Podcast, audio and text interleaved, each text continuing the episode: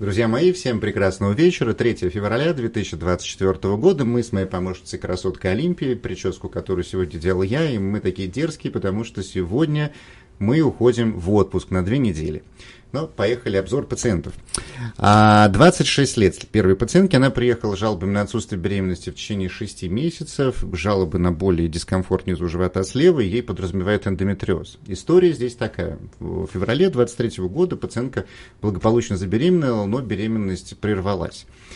И дальше пациентка стала очень переживать по этому поводу, и, конечно, гинекологи начали подсказывать, что с ней что-то не так – и последующие попытки беременности, они уже не удались. И вот с этой проблемой она приехала. Уже смотрю на кресле, пациентка очень тревожная, таким очень зажатым и тревожным тазом. Ну, то есть все время вот нужно расслаблять а, и а, подсказывать, как расслабиться, чтобы можно было посмотреть. Обращаю на это внимание. А, идем делать УЗИ. По УЗИ вообще все прекрасно. Ну, слева, где было чувствительно, желтое тело обычное, и все, больше ничего. Никаких нарушений нет.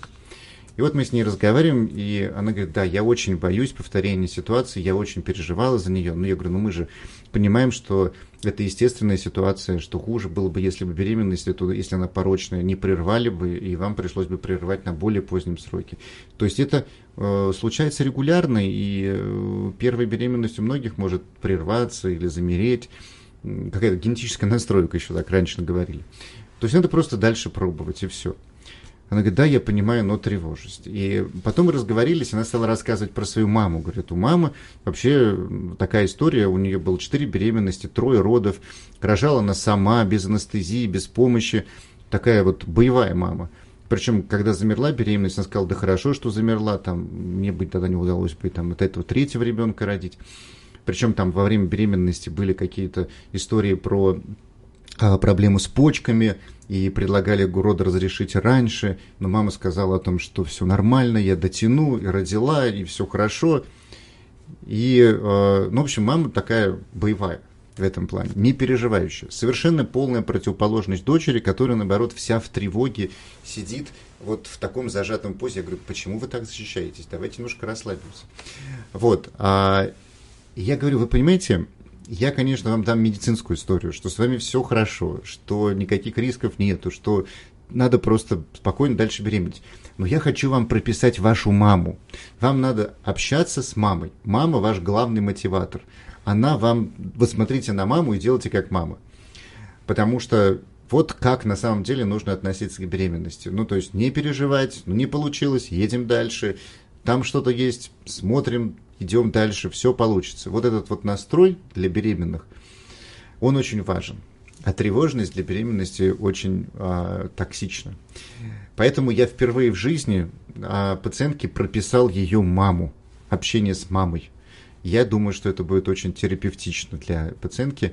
А и со своей стороны я ей просто дал медицинскую информацию о том, что переживать не надо, дальше можно беременеть, никаких рисков нету, эндометриоза нету, все хорошо. Следующая пациентка 32 года. Она приехала жалобой на дискомфорт при половой жизни. Здесь был непонятный диагноз. Ставили то миому, то эндометриоз, то аденомиоз. А, матку увеличил до 6 недель, и есть аденомиоз. Вот прямо не миома, а аденомиоз. То есть переднюю стенку эндометриоз пророс прямо до серозной оболочки, то есть на всю толщину и соотношение передней и задней стенки 3 к 1. Вот такая история. А, печально, что это в 32 года такое происходит. Из общих жалоб только болезненность менструации еще отдельно отмечается. Что в этой ситуации делать?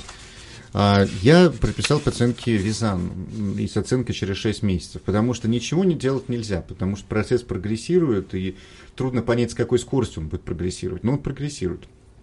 Вот, поэтому ничего делать нельзя. Ну, у нас есть варианты Визанна, а, Мирена и агонисты, которые переводят псевдоминопаузу. Ну, тут не знаю, я как бы самое тяжелое это агонисты. Мирену пациентка вообще не хочет даже рассматривать.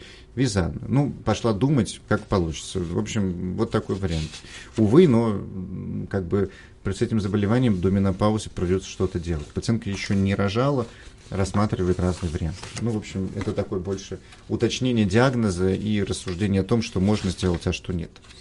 Следующая пациентке 25 лет. Она приехала, жалобы на внизу, боли внизу живота, но больше от испуга, потому что немножко ее подкошмарили, нашли у нее сначала в цитологии аскус, ну, при положительном ВПЧ 31 типа, это сразу превращает аскус в ЛСИЛ, в легкую дисплазию. Если не было ВПЧ, то аскус превращается в норму. В следующей цитологии ЛСИЛ уже подтверждается, и ВПЧ 31 тип. Все, вот с этим ее подкошмарили, назначили изопринозин и сказали пить, в общем, все плохо. Делаю кольпоскопию, там третий тип зоны трансформации, то есть уже переходная зона ушла в канал шейки матки, не видно, но при этом кольпоскопическая картина выглядит нормально. Это не удовлетворительная кольпоскопическая картина, потому что мы не видим, что в канале там внутри. Но снаружи ничего не происходит, поэтому это нормальная кольпоскопическая картина. И с учетом того, что это впервые выявленный L-сил, раньше у пациентки были в цитологии, нормальной цитологии, и э, нормальную кольпоскопию, то через год нужно повторить анализ. То есть здесь тактика простая. Мы это зафиксировали, и через год повторять анализ. Ничего другого делать не надо. Конечно, никакого лечения от ВПЧ не существует. И все это ерунда полная. Следующая пациентке 40 лет, она приехала с уже с установленным диагнозом полипэндометрия а, с несколькими миомами, но потом в процессе мы поняли, что еще 10 месяцев не получается забеременеть. Самое чудовищное в том, как лечили пациентку. Ей нашли этот полип, и после этого назначили эстрожель и дюфастон на 3 месяца для лечения полипа. Это ужас, потому что полипы не лечатся медикаментозно, они подтверждаются и удаляются. Вот. А, в общем, на осмотре есть полип фиброзный, а, есть мелкие миомы, вообще не значащие, не значащие ничего, мелочь какая-то. Договорились, удаляем полип, муж не делал спермограмму, муж делал спермограмму. Яичники у пациентки хорошие, а если спермограмма в норме, после удаления полипа пробуем 6 месяцев. Почему? Потому что полип мог быть причиной наступления беременности. Если не получается, то идем на ЭКО. Если спермограмма плохая, то не ждем ничего, удаляем полип, идем на ЭКО. Вот такая вот здесь тактика истории. Следующей пациентке 21 год, она приехала жалобами на э, боли внизу живота. Здесь история такая, то есть в сентябре находят кисту а, яичника, нету ни фотографий, ни УЗИ. Э, это очень важно, когда вы делаете УЗИ, обязательно, чтобы вам выдали фотографии всех выявленных изменений. Это очень важно. Никому их не отдавайте, храните, потому что вот здесь ситуация была, э, была бы проще решаема, если были фотографии. Потом вроде не видят, потом видят. Ну, в общем, какая-то непонятная история смотрю, пациентка приехала во второй фазе цикла, вот это важно. И э, смотрю на кресле, слева, да, в крестцово-маточной связке есть болезненный инфильтрат, прямо болезненный. По УЗИ слева, да, я вижу этот инфильтрат в крестцово-маточной связке, но киста слева похожа больше на кисту желтого тела с кровоизлиянием, ну то есть не на эндометриоидную кисту. И я не вижу желтого тела, которое могло бы быть параллельно с этой кистой, сейчас вторая фаза цикла. С учетом того, что непонятно было, то ли это киста, то ли это новая киста, то ли это, ну, иногда это может быть такая еще не созревшая эндометриома, а киста размером 5 сантиметров практически. Договорились сделать так. Значит, я назначил нарколут на 12 дней для того, чтобы однозначно функциональная киста на ней должна уйти а, э, пересмотреть после месячных. Если киста уменьшилась или исчезла совсем, киста желтого тела а, именно так по себе поведет на нарколуте, бинго, все хорошо, тогда живем дальше. Этот маленький очаг, с ним ничего делать не нужно, ну просто пациентка будет знать, что в этом месте у нее болезненно. Пока так. Ну а если это эндометриома, то есть если киста никак не поменяется, останется в том же размере и будет такой же, а, то это эндометриома. И просто она так выглядит. И тогда нужна будет операция аккуратная, а, по вылущиванию этой кисты и удалению этого эндометриоидного очага. Здесь очень важно сделать операцию аккуратно для того, чтобы именно отслоить стенку кишки, ой, стенку кисты от яичника и не повредить ни один фолликул, чтобы сохранить пациентке яичники. Потому что пациентке 21 год, но вообще в любом случае их нужно всегда сохранить. Поэтому ждем контрольного УЗИ после менструации. И пациентка 33 лет которые, ну, как бы вот аналогично продолжают историю с пациенткой 21 года. Пациентки, а, начиная там с 12 года, начинают активно оперировать яичники. Значит, случается эндометриоидная киста правого яичника, его оперируют, потом находят полип, удаляют в 2018 году, потом эндометриоидная киста правого яичника еще раз оперируют в 2019 году, потом опять полип находят. Ну, в общем, идут постоянные хирургические вмешательства – удаляют полипы эндометриоидные кисты. В конечном итоге сейчас у пациентки появляются то обильные, то необильные менструации, мажущее выделение, а, и пациентки опять что-то там подозревают эндом, и, и, и гиперплазию эндометрии, говорят, у вас опять киста в левом яичнике, будем решать, что делать. А МГ пациентка решила сдать, и МГ у нее низкий, 0,12. для 33 лет. Пациентка не беременела, не рожала, и вот такой ситуации ей приходится, собственно говоря, находиться. Смотрю на УЗИ. На УЗИ правый яичник практически отсутствует, то есть маленький-маленький, там от нее без фолликулов, без фолликулов остаточек. В левом яичнике единственный растущий сейчас фолликул, больше нет, то есть скудный фолликулярный аппарат. А, и больше ничего. С маткой все хорошо, никаких полипов нет. И здесь вот этот нюанс есть, а, когда матка может в тазу находиться на разном уровне. Вот я покажу интересные моменты. Вот если возьмем малый таз и возьмем матку по размеру, похожую на коробочку, вот такой вот, да, условно говоря, то матка может в малом тазу располагаться на разном уровне от лобковой кости. Может быть глубоко располагаться, может выше, вот, вот скажем, вот сейчас, наверное, вот так я покажу, выше, ниже, ну, в общем, на разном уровне, в зависимости от того, где она подвешена в тазу. Так вот, если матка расположена глубоко в тазу, то тогда влагалищным датчиком такую матку очень удобно смотреть. Но если матка расположена высоко в тазу, то в этой ситуации влагалищный датчик может давать искажения, особенно в отношении эндометрия. И поэтому удобнее, вот если матка плохо смотрится и есть какие-то сомнения по эндометрию, то датчик нужно переставить на живот. Из живота посмотреть эту матку. И вот пациентке а, такая вот история именно а, произошла. То есть ее часто смотрели, возможно, там какие-то полипы были надуманными. Матка прекрасно смотрится сверху, даже без наполненного мочевого пузыря, э, это очень важно. И там четко видно, что эндометрия все хорошее, а ей уже ставят гиперплазию.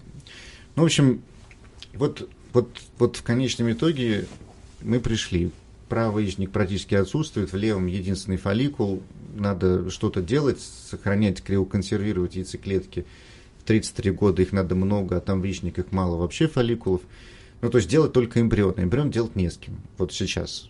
Ну, в общем, вот такая безвыходная ситуация.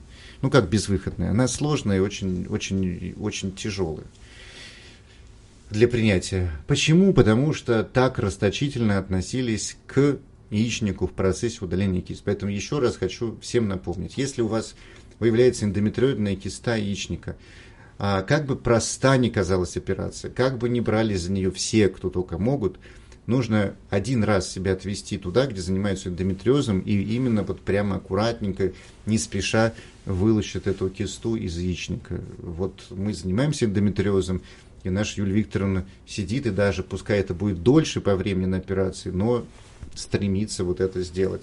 Тогда есть хоть какие-то шансы, чтобы эти операции на яичниках не повторялись, а фолликулярный аппарат сохранялся. Вот такая вот история. Я посоветую обратиться к репродуктологу, может быть, а можно будет в естественном цикле поймать яйцеклетку, ну, дальше решить, может быть, с донором а, оплодотворить, получить эмбрион, потому что эмбрион может храниться один, он замораживается и хранится один. А вот яйцеклетка, она плохо замораживается, размораживается, их много выбраковывается в этом процессе криоконсервации, поэтому их берут больше. Там в 33 года их нужно штук там 15, 13, 15, а при скудном фолликулярном аппарате это очень долго можно получать. Вот. А эмбрион можно один заморозить, он тоже он лучше сохранит, он как бы нормально размораживается. Поэтому пойдет к репродуктологу разговаривать над тем. Вот такая вот тяжелая история под конец приема была. Это мы обсудили с пациентом. Вот. Ну и по традиции, а, по традиции, э, суббота, зима, у меня заготовлен стих, как говорится. В этот раз я, с учетом того, что впереди отпуск, решил а, прочитать немножко сатирическое и дерзкое, задорное стихотворение Даниила Хармса. «Я шел зимой вдоль болота, в галошах, шляпе и очках. Вдруг по реке пронесся кто-то на металлических крючках. Я побежал скорее к речке, а он бегом пустился в лес. К ногам приделал две дощечки, присел, подпрыгнул и исчез. И долго я стоял у речки, и долго думал, сняв очки. Какие странные дощечки и непонятные крючки. И вот я тоже, вооружившись двумя дощечками, еду в долгожданный отпуск, кататься на горных лыжах. Через две недели увидимся, а теперь пока-пока.